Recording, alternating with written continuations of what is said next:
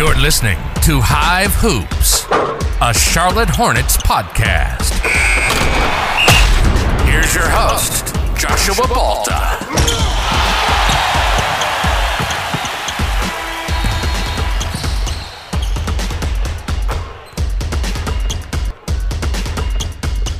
And just like that, we move from draft season to free agency season.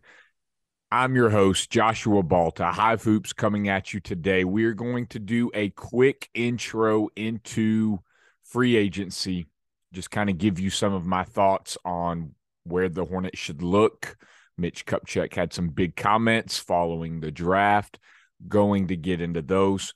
And then I've had the weekend to think about Thursday night and the 2023 NBA draft and what the Hornets did. Going to give you my more measured thoughts, I guess. Maybe they're measured, maybe they're not. We'll get into that. But first, I want to lead off with free agency because that happens this week. Friday at 6 p.m., teams are allowed to start what used to be the tampering period. And some teams got in trouble for it. Uh, some didn't. Most of the time, they did not. Right.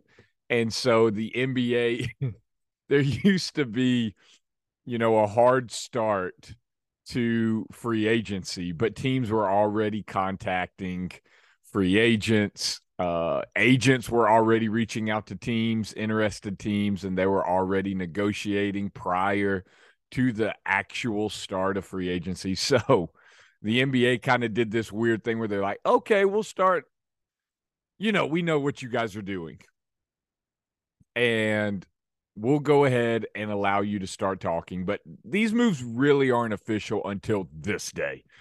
New league year, all of these things have to, you know, get the budgets right, got to get the books right, have to turn over the calendar for the new year, new season, all of that.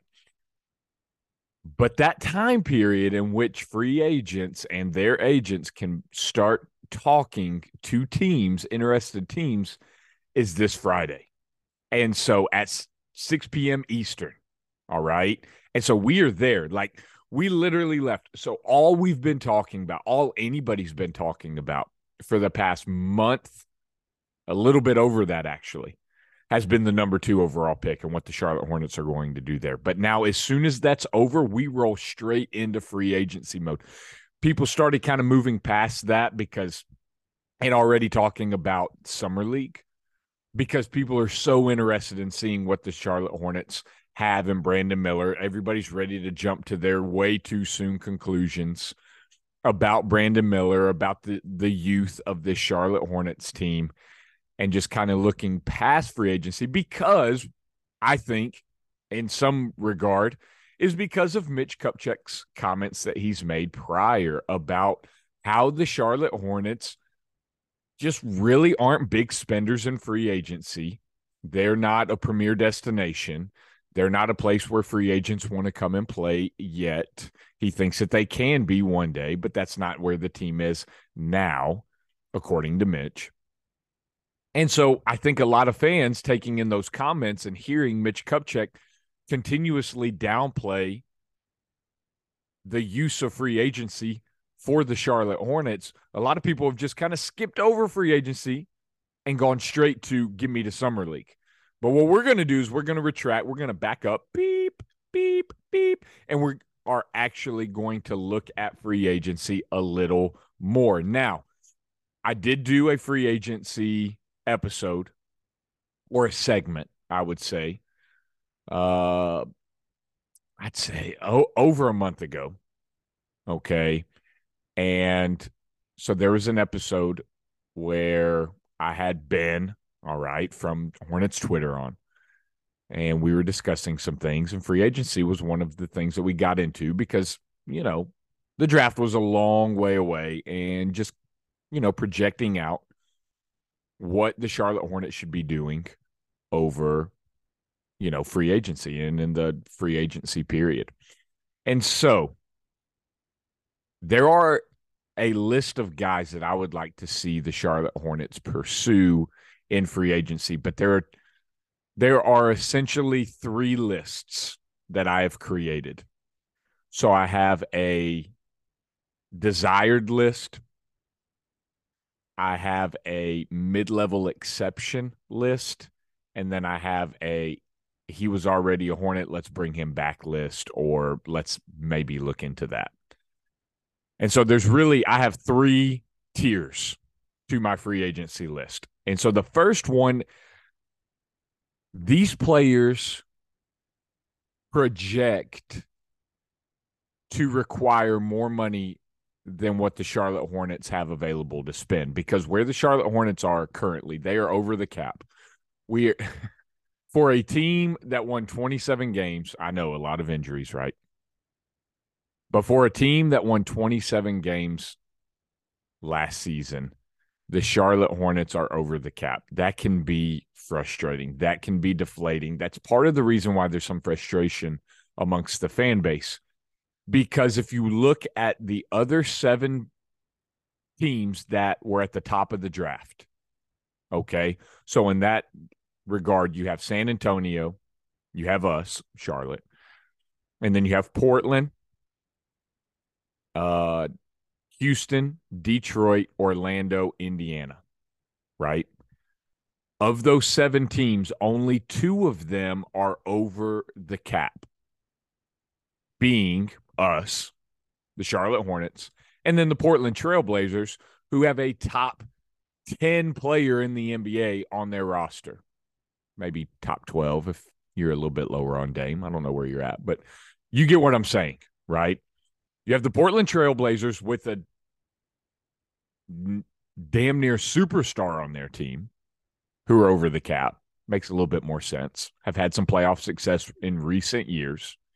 And then you have us. And then there's the rest of the teams who were at the bottom of the league, but they're under the cap because they haven't paid Gordon Hayward. They haven't paid a Terry Rozier. They haven't, in some regard, strapped the flexibility of their roster building with those big contracts. And so if you go back to last episode with Sam Dracula on draft night, he spoke about how the Hornets never did a full reset like they did a soft rebuild, like flipped Kemba for Terry, who was making 17 million at that time, which isn't a bad that, that wasn't a terrible contract, but you have somebody that you're coming in that's making over 12 mil. That's kind of the line where you kind of draw between a lower end because that's the mid-level exception number in my mind. That's where I kind of draw the line of 12 mil and under. Those are your that's kind of your middling tier. You you have your rookie scale contracts, which are l- lower than that.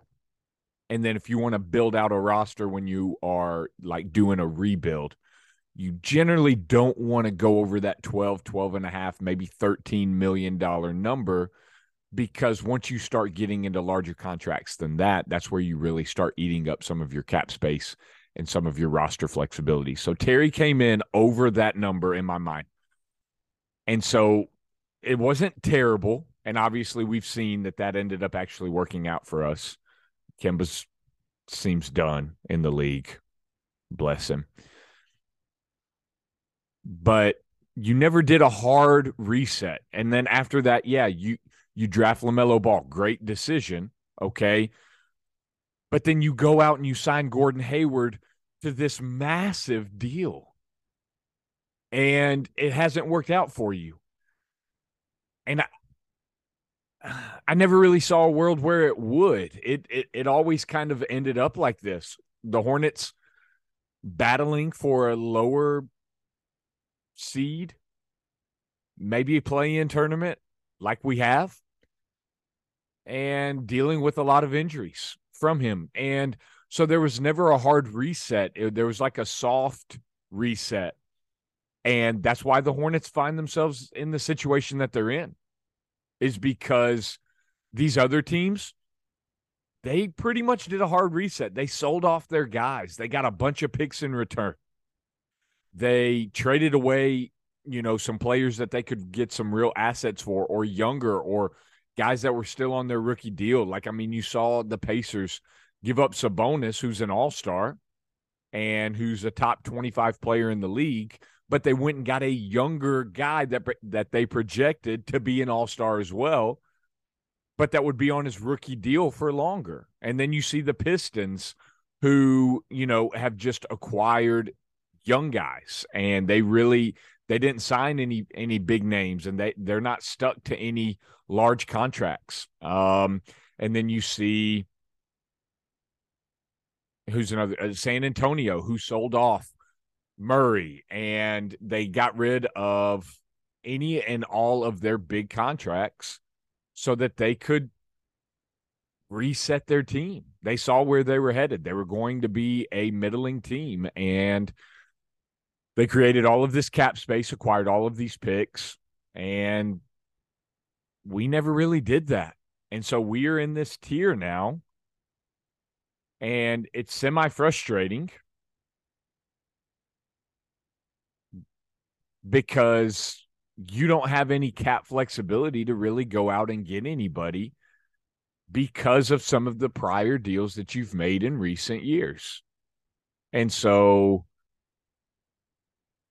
that leaves you in this middling tier where you don't have you have basically one exception it's called the mid-level exception that you can spend i know i'm kind of rambling here but i'm trying to give you my full thoughts on like where the charlotte hornets are as far as free agency goes so there's this tier of guys that i would like to target that i don't believe is going to cost the hornets too much they are kind of that lower end of your premier free agents.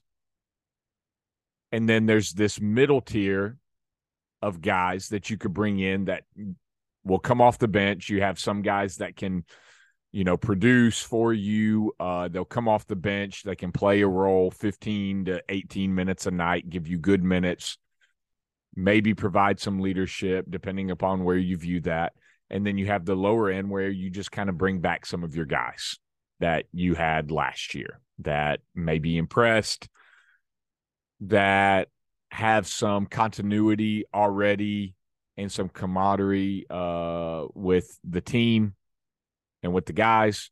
And so those are my three levels. So at that top level, we are not in play for the James Hardens of the world, the Kyrie Irvings of the world, the Khris Middletons of the world. Not that I even really want to be, right? I mean, James Harden, uh, sure, he's a good player. I mean, I guess if we had the money, bringing him in wouldn't be the worst thing. He could play the two. Um, you'd have to do something with Terry and stuff like that. You'd have to do a lot with the roster, right?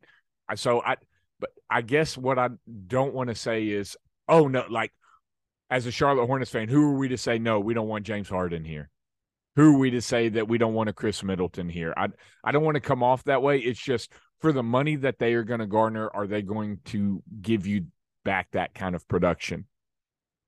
For the problems that Kyrie Irving is going to bring to your locker room, is he worth the money spending? No, they're not. And so, you know, we're not in play for that tier of guy, right? And so I and I don't even want to be. That's fine. That's not where we are currently. I don't want those guys. But the, the the list of guys that I would not mind the Charlotte Hornets pursuing that are kind of on that mid to lower end of the premier targets. Harrison Barnes, I tweeted this from the Hornets lead account the other day. He is a younger, more reliable version of Gordon Hayward. And we've seen what what a healthy Gordon Hayward can be for this team. That's what Harrison Barnes is. I project him to be a little bit better of a defender than Gordon Hayward. Uh, he, just because of the injury concerns. Um, I mean, they're really comparable on that end. Like Harrison Barnes isn't pushing anybody um, you know, on the defensive end. But he's going to give you equivalent defensive play as Gordon Hayward, if not a little bit better. Okay. Rebounding, he and Gordon Hayward are roughly in that same atmosphere. The place where you would see a downtick in production from Harrison Barnes is his creation for others and uh, being able to really spread the ball around. Gordon Hayward is a and has been a secondary facilitator when healthy for the Charlotte Hornets. He's good at moving the ball and finding guys. Uh, that's actually one of his underrated attributes. And so you would see a downtick in that area but I really like Harrison Barnes because he's going to score. He can hit threes, uh, mid range. He that's kind of where he's made his living. Uh, is you know three and mid range guy. Um, he's younger and more reliable. He doesn't have the injury concerns. Uh, he's three, four years younger than Gordon Hayward. And so I like that. He's he's extremely Gordon Hayward esque, and we've seen what a healthy Gordon Hayward can be. It's just he's never healthy, and you can't rely on him for that. And so Harrison Barnes, I really like.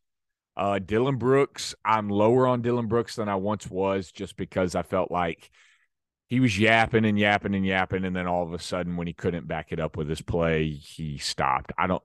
I don't like that. And um, I mean,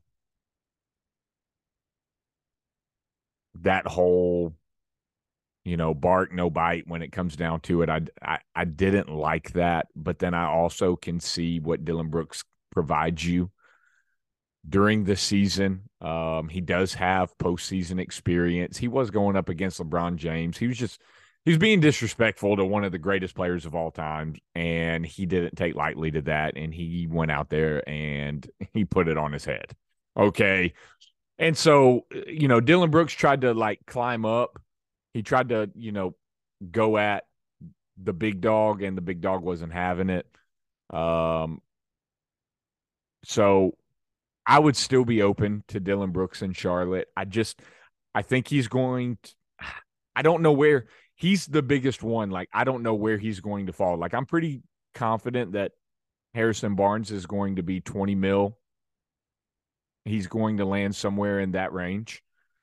Um, maybe a little bit more, 20 to 23 per year. Dillon Brooks, I really don't know. Uh, he has the report coming out that the Grizzlies, under no circumstances, will be bringing him back. That doesn't look good. Uh, you know, as far as other teams being interested when a front office comes out and states something like that.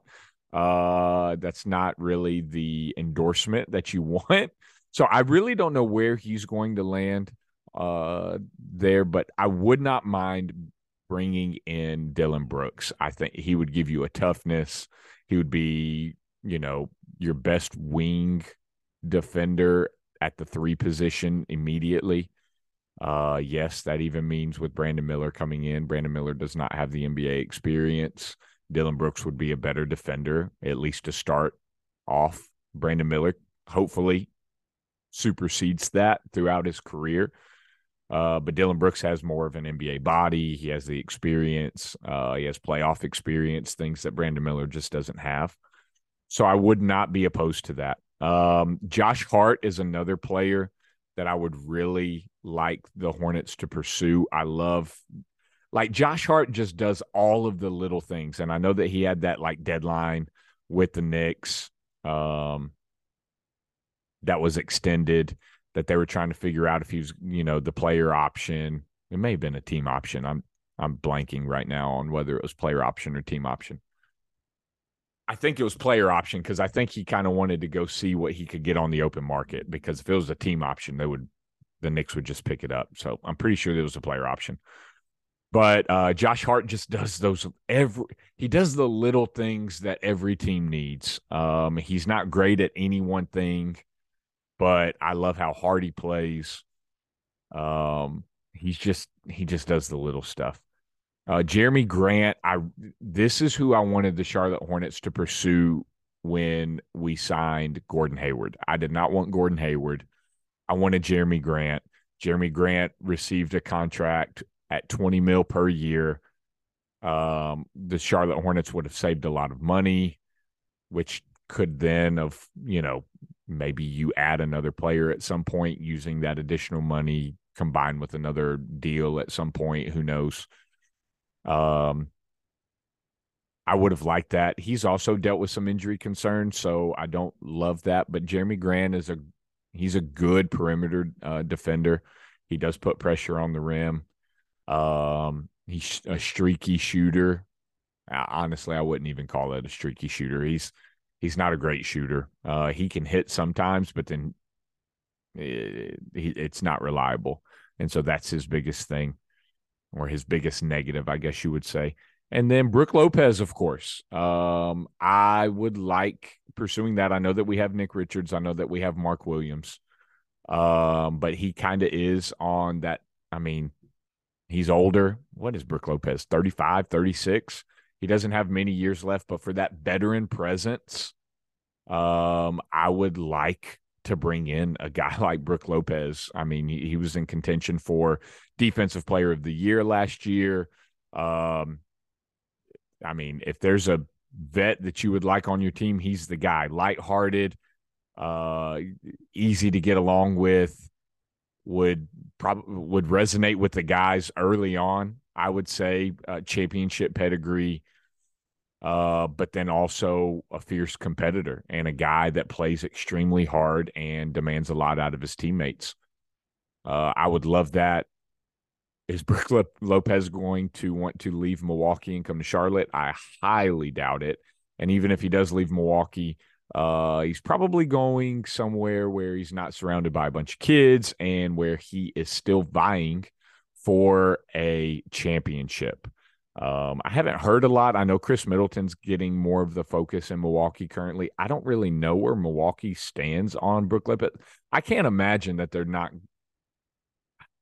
I mean, I guess if he's not a restricted free agent, and I don't believe he is, man, I just I don't know where that all lies. I haven't looked at Milwaukee's books and got you know deep dove into that enough, but those are some guys I would like. But in order to bring in any of those, the Hornets would have to trade.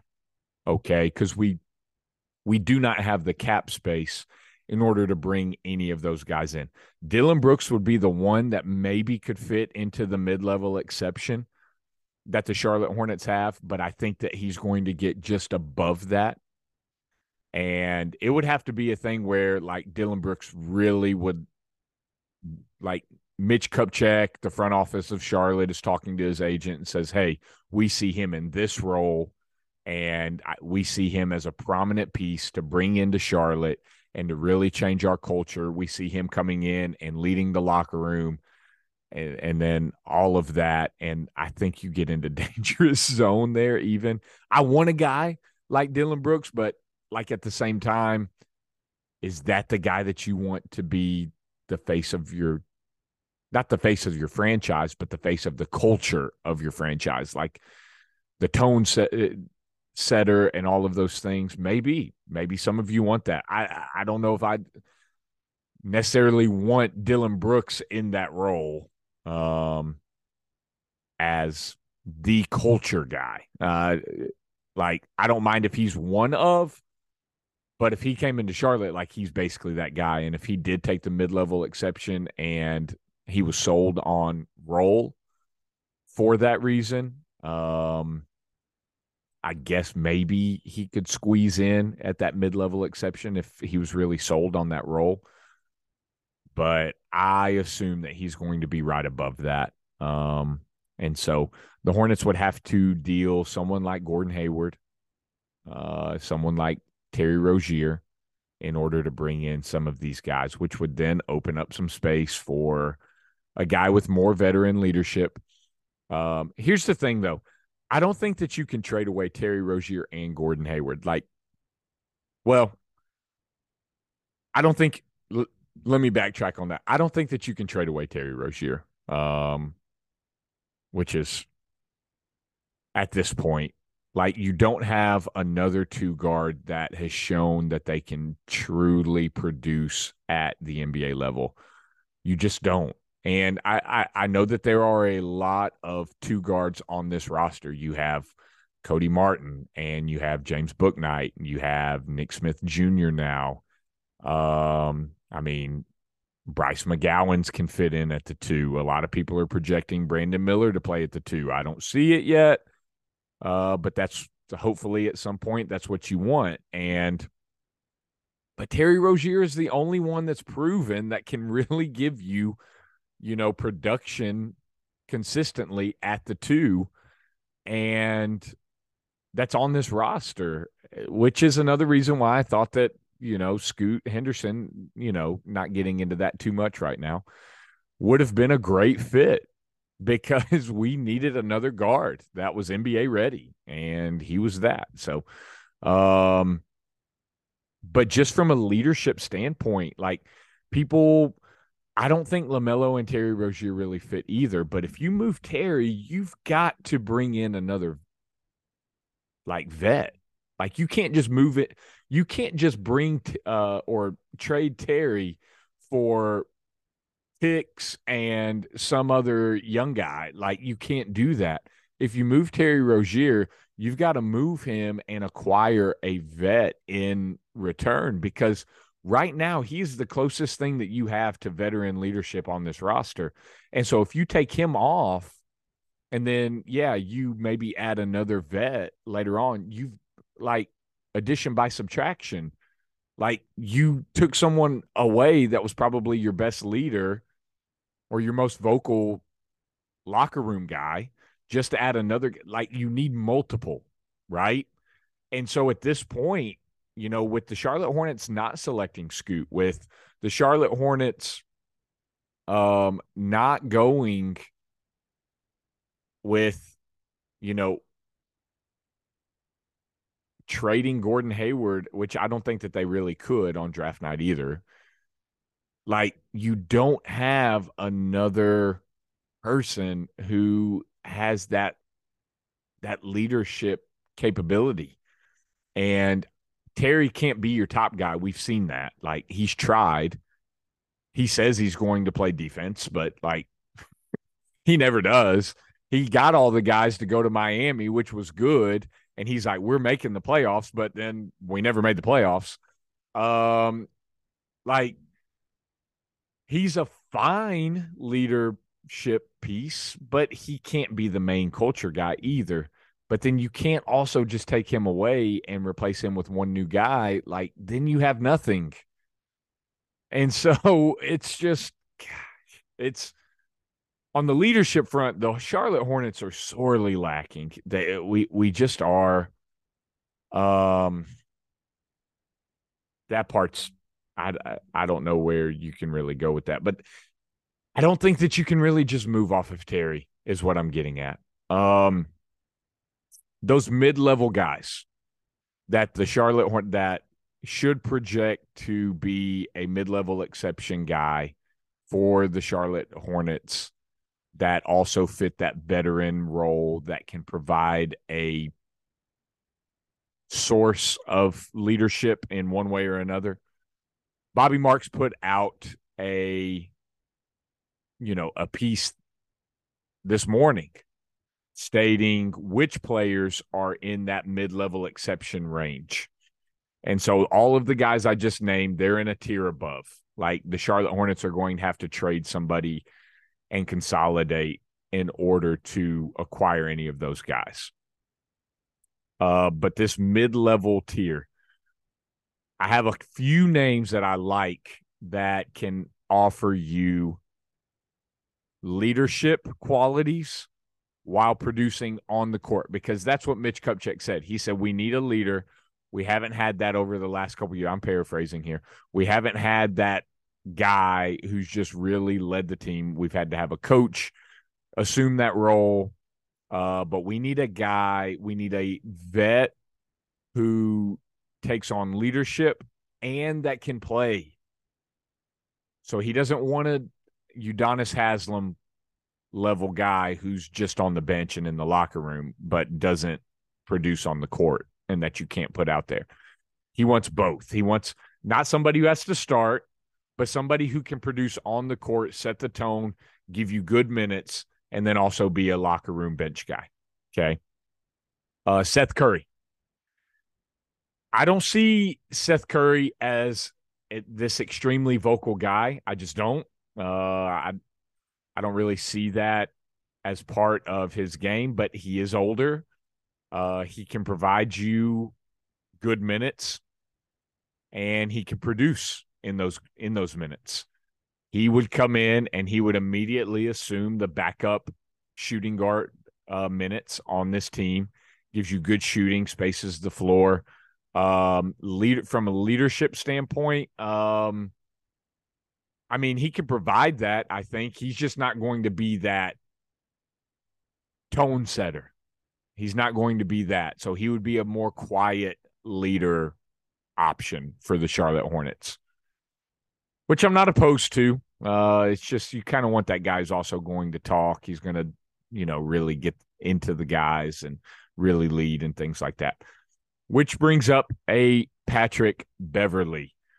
Uh, I'm, we we all know Patrick Beverley. We all know his antics. We all know what he's about and the style of game that he plays. Um, he can provide you minutes still. He can, you know, really inject good minutes on the floor.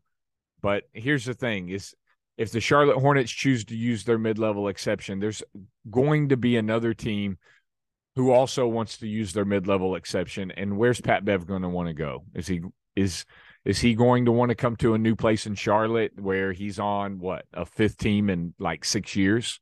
Is he going to want to do something like that, or is he going to want to go to a team that he's already been on that he has, you know, some say with? And I, I mean, he, I I think the Timberwolves are in that category where they can use their mid-level exception. I'm pretty positive. Um, and so would he rather just go to the Timberwolves? Because that kind of makes more sense from his standpoint than coming to Charlotte. Um, so I I I don't think that that's just super realistic. Um, and I I don't know if I would just love that anyways. Um, I like Pat Bev. I like the mentality that he has, but I kind of want somebody who can produce more on the floor than what he can. Like at this point, he really just is a talker to me. Um, Russell Westbrook. That's an interesting one. The Charlotte Hornets need a backup point guard. A lot of people want Dennis Smith Jr. to come back. Uh, but Russell Westbrook could be that backup point guard that gives you 15, 18 minutes. If if LaMelo goes down, like he can lead a team, like he can run point. And can he shoot? No. Does he do some stuff for a team? That is questionable? Does he try to take over in moments and not facilitate as much that as he needs to? Sure. But that's a tried and tested guy with playoff experience, MVP in his, you know, past career. Is he anywhere near that at this point? No. That's why he's falling into this mid-level exception tier. But I mean, you start talking about bringing – Russell Westbrook into the fold, um, I'm interested in that. Like as as your backup, I mean, he would have to know and assume that role, but he's also come off the bench before. I mean, he was doing that last season with the Lakers. Now, I don't know how much he liked that because things didn't go well with the Lakers, in which he ended up being traded. Um, but I wouldn't mind that if LaMelo gets into foul trouble, as he's been accustomed to doing. That's a guy who can run point. Um, if LaMelo goes down with injury, Russell Westbrook never gets injured. It's just like he's he doesn't. He's pretty reliable. And so even if he makes some questionable decisions at moments and different things, he's reliable. He's going to play hard. You know what you're going to get from him. Um, that's not a terrible option. Now, once again, kind of what Pat Bev does Russell Westbrook want to go to a team where he's going to be the backup, where he's going to play second fiddle to LaMelo Ball, where we're not really vying for a championship? Does he want to go to a place like that? He's going to have suitors. There are going to be numerous teams that would like to bring him into their fold. So yeah, he's probably not coming to Charlotte unless you know Michael Jordan can get on the phone and be like, "Hey Russ, We'll put you, you know, Jordan Brand guy. Let's let's let's do this. Let's bring you here. I wanted you prior. Uh, you know this. We, you know, reports that we were going to trade the number three pick for you back in 2020. That would have been terrible. Uh, but um, you know, let's run this thing and you know, let's see where it goes. Who knows? Um, a couple other guys. Uh, Trey Lyles is a name. He averaged 17 minutes a game last year. It's not a sexy name by any means, but he averaged 17 minutes per game last season with the Sacramento Kings. Played 17 minutes per game in the playoffs as well. He got uh, good minutes. He didn't produce and play particularly well in the playoffs. Um, but he did give good minutes. He sh- shot 46% from the field last year and I believe 36 37% from 3, which isn't bad for a power forward. Uh, I mean, that's essentially a replication of PJ Washington from 3. Not the rest of his game. Uh, but this this Hornets team does not have any power forwards other than PJ Washington, and that's if the Charlotte Hornets decide to bring back PJ Washington. Um, gosh, I mean, the team has no functioning NBA ready, truly NBA ready power forwards on this roster. Now that can change with PJ Washington coming back, maybe Miles Bridges coming back. He can slide and he can play the floor at times as well. But Trey Lyles, could be an option to give you depth at the four, um, which is an area of need for the Charlotte Hornets currently. Um, and then you have the tier of Charlotte Hornets that can be brought back. You have Dennis Smith Jr., you have um, Kelly Oubre Jr., those guys. What can you do? And both of those were listed as mid-level exception guys. So maybe the Charlotte Hornets sit there and they say, you know what? Yeah, uh, why not just bring back one of our guys that already has some continuity with this roster that the guys like, that give them another year to assume a leadership role. Um, let's see how the guys respond to them, and let's just let's run Dennis Smith Jr. as backup uh, point guard, and we can give him the mid level exception and move on from there, and we're set. Um, I th- there has to be a new face on this roster. There has to be some consolidation. I've stated that numerous episodes. We have too many young guys who you just don't know about, and at some point you can't. And and and Sam Dracula said this on the last episode. If you haven't listened to the draft uh, night episode, please go back and listen. Uh, good stuff. We just keep adding more and more young guys to this team, and it's like we still don't even know what we truly have in some of the other guys. And some of that's on the organization, some of that's on the player themselves. Like James Bouknight had opportunities last year, he just did not take advantage of them. I actually put James Bouknight uh, and not knowing where he is more so on James Bouknight. I just do. Kai Jones, I put more on the organization. They've continuously tried to fit him at power forward. They're trying to strain him into a position that he just, that's not his position. It's just not. And I, I, I place the lack of development for Kai Jones more so on the organization than Kai Jones because I think Kai Jones has the work ethic. I think Kai Jones has the want to. I think he has the desire. They just keep trying to playing play him at power forward and they need to stop. They need to move forward with Kai Jones as a center and beef him up, bulk him up and let him just be that energizer guy, rim running guy that like stop trying to make him into a power forward. Just stop. Uh simplify his role and move forward. I I don't like the way that we've handled Kai Jones as far as his role. Do I think that he's NBA ready? No, I don't. But like we've tried to do too much with him. We've tried to like expand too much of his game and it just needs to be streamlined with when it comes to Kai Jones. We saw some good things out of JT Thor. I think that he's a piece to stay. He was, I believe, he was the youngest person in the draft back in 2021. And so and and and we've seen some good things from JT. If he can, he can be your prototypical 3 and D player. Because defensively, he's there. He's got the lateral movement, he has the length, he has the desire. That's his role. Uh like JT Thor's role has been streamlined and it's been to the point. And so we know and he knows what that is. So he just has to develop a consistent three point shot, and he'll be in this league for a long time. JT Thor will. Um, then you have Bryce McGowens. I I like Bryce McGowens going to do an episode on ranking like where all of the young guys are, how we see them that aren't LaMelo Ball, right? And how high we are on them and different things like that in future episodes going to do that. But we just have all of these young guys and we have just such you know coagulation in the middle of that roster.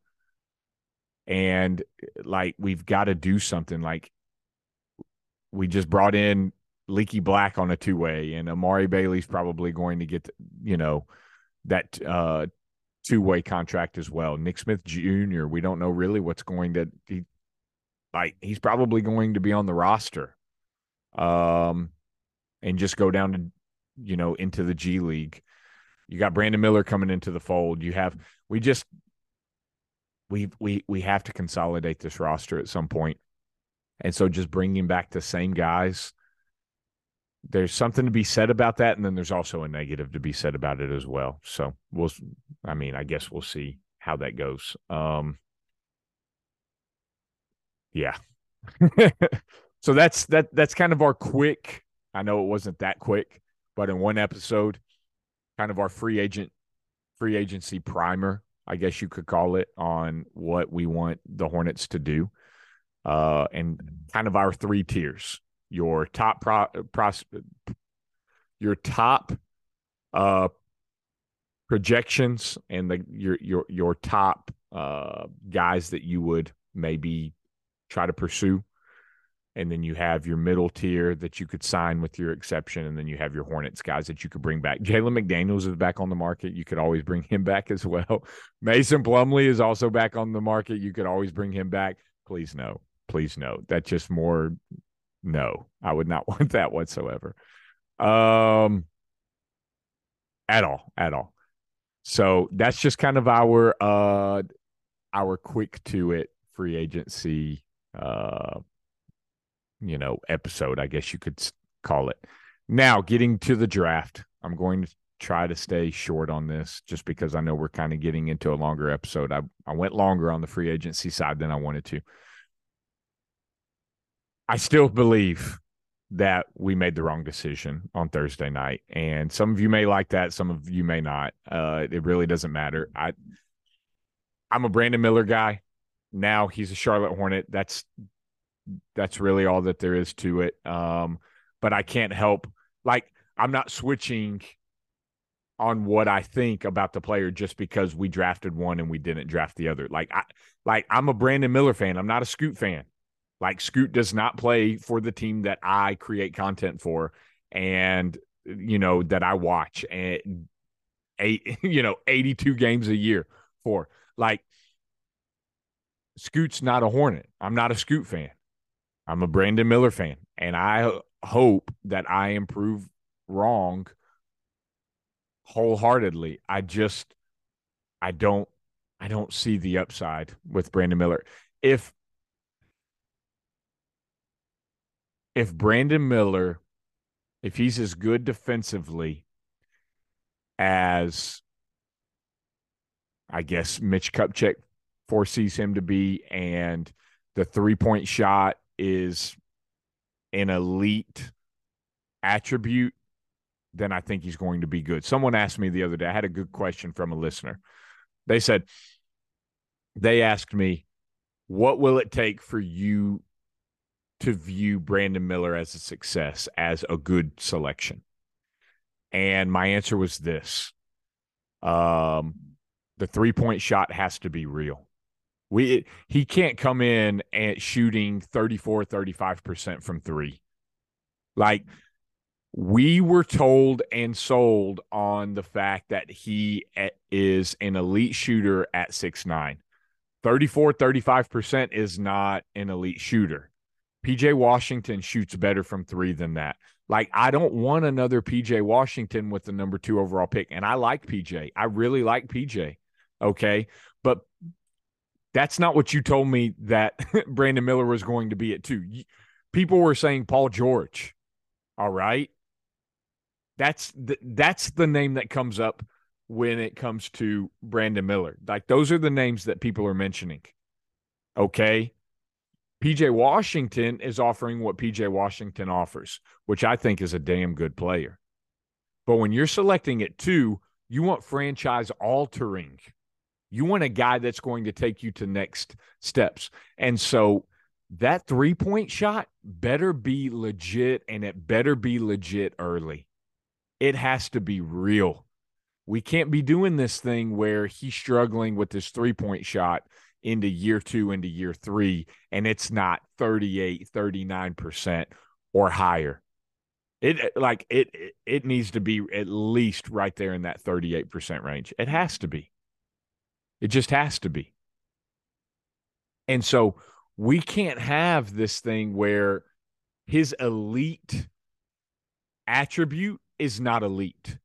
We can't have that. Defensively, he, he I as long as he can guard one position, I'm fine. So like all these like I think Mitch Kupchak set him up to fail uh, in this regard. Like Mitch Kupchak said, yeah, we see him as being able to guard one through four. And like when I heard that, I was like, oh no, Mitch, please don't do that. Like, please don't do that to the. There are only like three guys in the league who can truly do something like that, who can truly guard multiple positions. And really, like, honestly, like people always try to fit, say that people can guard one through four, right? And that's just not real. That's not real. If you can guard two positions in the NBA, you're a really good defender. Like if you can guard two positions in the NBA and do it well, you're a really good defender. There's a lot of people who try and they're not a good defender, right? But if you can do it and you do it well, if you can guard two positions in the NBA, you're a really good defender. If you can do three, you are a damn good defender. Okay. But this one through four stuff is like so overblown. Like you have Giannis uh, you have Bam in certain situations, even like because like Bam can't stay with the elite point guards in the NBA. He can't even stay with mo- most of the elite two guards, right? And so, like when you really start getting into this, Draymond Green, like he's a really good defender. Okay, he can probably guard two positions. Like we need to stop with this. And so I don't like that. If Brandon Miller can come in year one and be a plus defender at one position, which I think projects it small forward, then I think that that is good enough, especially for year one. If at some point he can develop into being able, you know, through NBA experience, through game experience, things like that, and be able to guard two people or two two people, two two positions, then I think that that's a win. I think that that's a win. At that point, what that sounds like is a 3 and D guy. I don't want to draft a 3 and D guy at 2. And that's that's where one of my biggest concerns with this is is I I don't want Brandon Miller just to be a 3 and D guy that we selected with the number 2 overall pick because he can't score at the rim right now. That that, that has me significantly worried. He shot 44% in college against top 50 competition. that would have been the worst in the NBA last year amongst guards. And people are trying to tell me I've been I, I don't see him b- being able to play shooting guard. I heard S- Stephen A. Smith say this even that if he can play the two, I think that this is a win. And there's a lot of people on Twitter saying, well, he could be your two guard. I don't see how you're going to run a lineup with LaMelo and Brandon Miller and expect to stay in front of anybody in the league at the guard position because LaMelo is best when he is guarding the three and D guy in the corner, can sag off and use his defensive instincts to read passes, getting to passing lanes, different things like that. He needs to work on not getting back cut because that's what ends up happening. LaMelo sags off the three and D player that's sitting in the corner, trying to read passes, pick off, get out and transition, and then he he ends up ball watching. He gets back cut, and then boom, you got a guy dunking on LaMelo Ball. You know, or behind LaMelo Ball because he was trying to read these passes, different things like that. LaMelo's not guarding other backcourts. He's got the length and size in order to be on the 3 and D guy. That's good, right? But then when you have Brandon Miller out there six he's not going to be quick enough to stay in front of other opposing teams point guards and I don't think that he's going to be able to do it on shooting guards either. And so I think that we're almost setting him up for failure in that aspect when we say things like that because I I don't see it, and I, I I, guess other people do. Um, I mean, at the end of the day, I guess you could say, well, right now your next best option is Terry Rozier. How's that going for you? And I get that argument, but if you be a, it, excuse me, if you want to be a good team, like something there's going to have to change. Like you can't run that. Like that's not a recipe for success. Um, but that rim pressure, like he's got to get better at the rim, and like that's going to take time to develop an NBA body. If he was struggling against college competition, like what's he going to do at the NBA level? Like when you have seven foot giants down there who are really good defenders who know how to go up, who know who are strong, who protect that rim, and that's like their number one asset. It's tough, man. I just I don't see that aspect of his game developing for years. And that's fine. I mean, he's 20 years old. We can play the long game, but Scoot was just he was going to be more ready day one, and he was going to be, in my opinion, he has the higher upside. I project him to be the better player long term, and I definitely project him to be the better player in the immediate. And so that's why I really wanted the scoot. And then everybody talks about the attributes with the leadership, things like that. I've stated all of this before on prior episodes, but just after sitting over the weekend and really mulling it over and different things, I know a, lot of people started switching, you know, and I, I posted this online as well. I think there was a lot of groupthink going out. I think that Scoot has a memorable name. I think that Scoot, you know, it's fun, and we've seen him at All Star Weekend, and you know, um, he's LaMelo Ball esque. He ha- he has, you know, his partnership with Puma, and um, he's been at All Star Weekend and he's been in the public eye for quite some time. And he went a you know non traditional route, much like LaMelo Ball, and you know different things. And so I think a lot of people were just jumping on it because they were familiar with it. And that's what a lot of people do. And I think after choosing and selecting Brandon Miller, a lot of people actually spent a little bit of time with his tape and at least watching highlights or watching a game or something. And so people flipped on it real quick. I'm rooting for Brandon Miller 1000%. And so that's not what I'm saying here. I just, I, I, I don't think that we chose the right player at two. I just, I don't, um, for the immediate or for the future. Um, I really like the Nick Smith Jr. selection. I really like that. Um, former top three recruit in the country. He dealt with injuries. Shot never really fell. He tried to play through injuries, tried to come back too soon, different things like that. I that's concerning because we've had enough, you know, concerns with injuries here in Charlotte, obviously. Uh, but the talent is there. Uh, James Nnaji, I like because he's that draft and stash guy in Spain. Uh, I mean, honestly, he projects to be uh, Bismack Biyombo with better uh, measurements and better hands. So for the athleticism and the motor and the desire that Bismack Biyombo had, um, I say Biz, and a lot of people are like, "Oh no, no." Biz had some really good attributes, and he's made an NBA career out of it. So I mean, Biz is still in the league, right? And so he's made a career out of his basketball playing skills uh, because he has the desire, the motor, the want to, and the athleticism, right?